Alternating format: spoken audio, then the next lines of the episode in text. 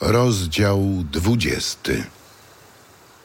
A pierwszego dnia po szabacie, wczesnym rankiem, gdy jeszcze było ciemno, Maria Magdalena udała się do grobu i zobaczyła kamień odsunięty od grobu.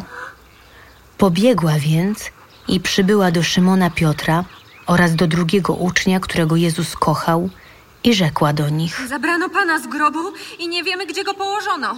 Wyszedł więc Piotr i ów drugi uczeń i szli do grobu.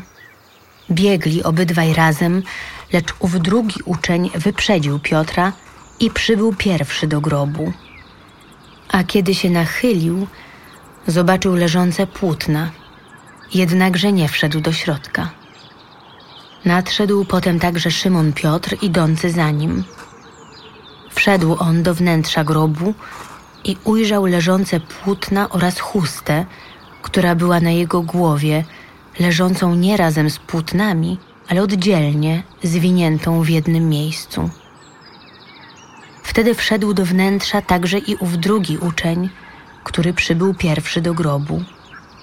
Ujrzał i uwierzył. Dotąd bowiem nie rozumieli jeszcze pisma, które mówi, że on ma powstać z martwych.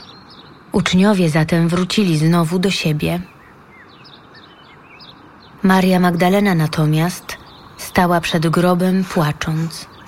A kiedy tak płakała, nachyliła się do grobu i ujrzała dwóch aniołów w bieli siedzących tam, gdzie leżało ciało Jezusa, jednego w miejscu głowy, drugiego w miejscu nóg.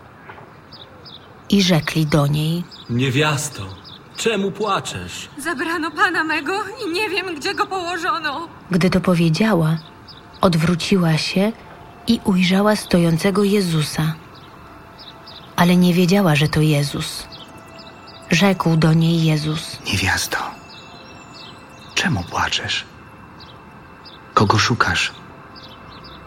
Ona zaś, sądząc, że to jest ogrodnik, powiedziała do niego: Panie, jeśli ty go przyniosłeś, powiedz mi, gdzie go położyłeś, a ja go zabiorę.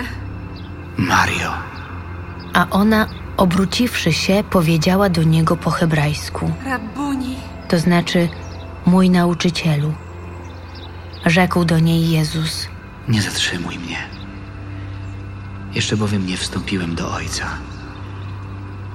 Natomiast udaj się do moich braci i powiedz im: Wstępuję do Ojca mego i Ojca waszego, oraz do Boga mego i Boga waszego.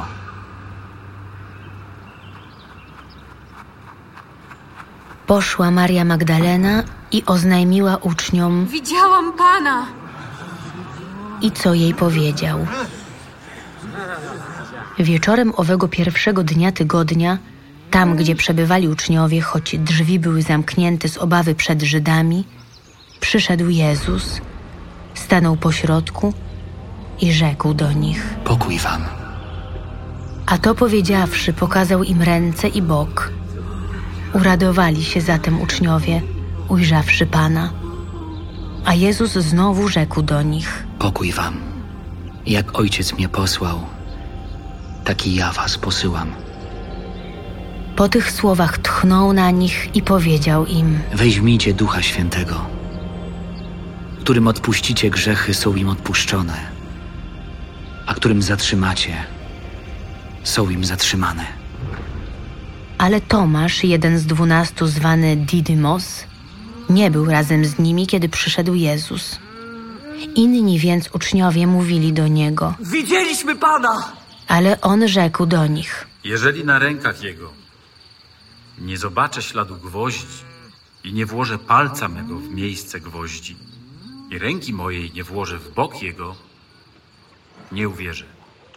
A po ośmiu dniach, kiedy uczniowie jego byli znów wewnątrz domu i Tomasz z nimi, Jezus przyszedł, choć drzwi były zamknięte. Stanął pośrodku i rzekł. Pokój wam. Następnie rzekł do Tomasza: Podnieś tutaj swój palec i zobacz moje ręce. Podnieś rękę i włóż w mój bok. I nie bądź niedowiarkiem, lecz wierzącym. Tomasz w odpowiedzi rzekł do niego: Pan mój i Bóg mój. Uwierzyłeś dlatego, że mnie ujrzałeś.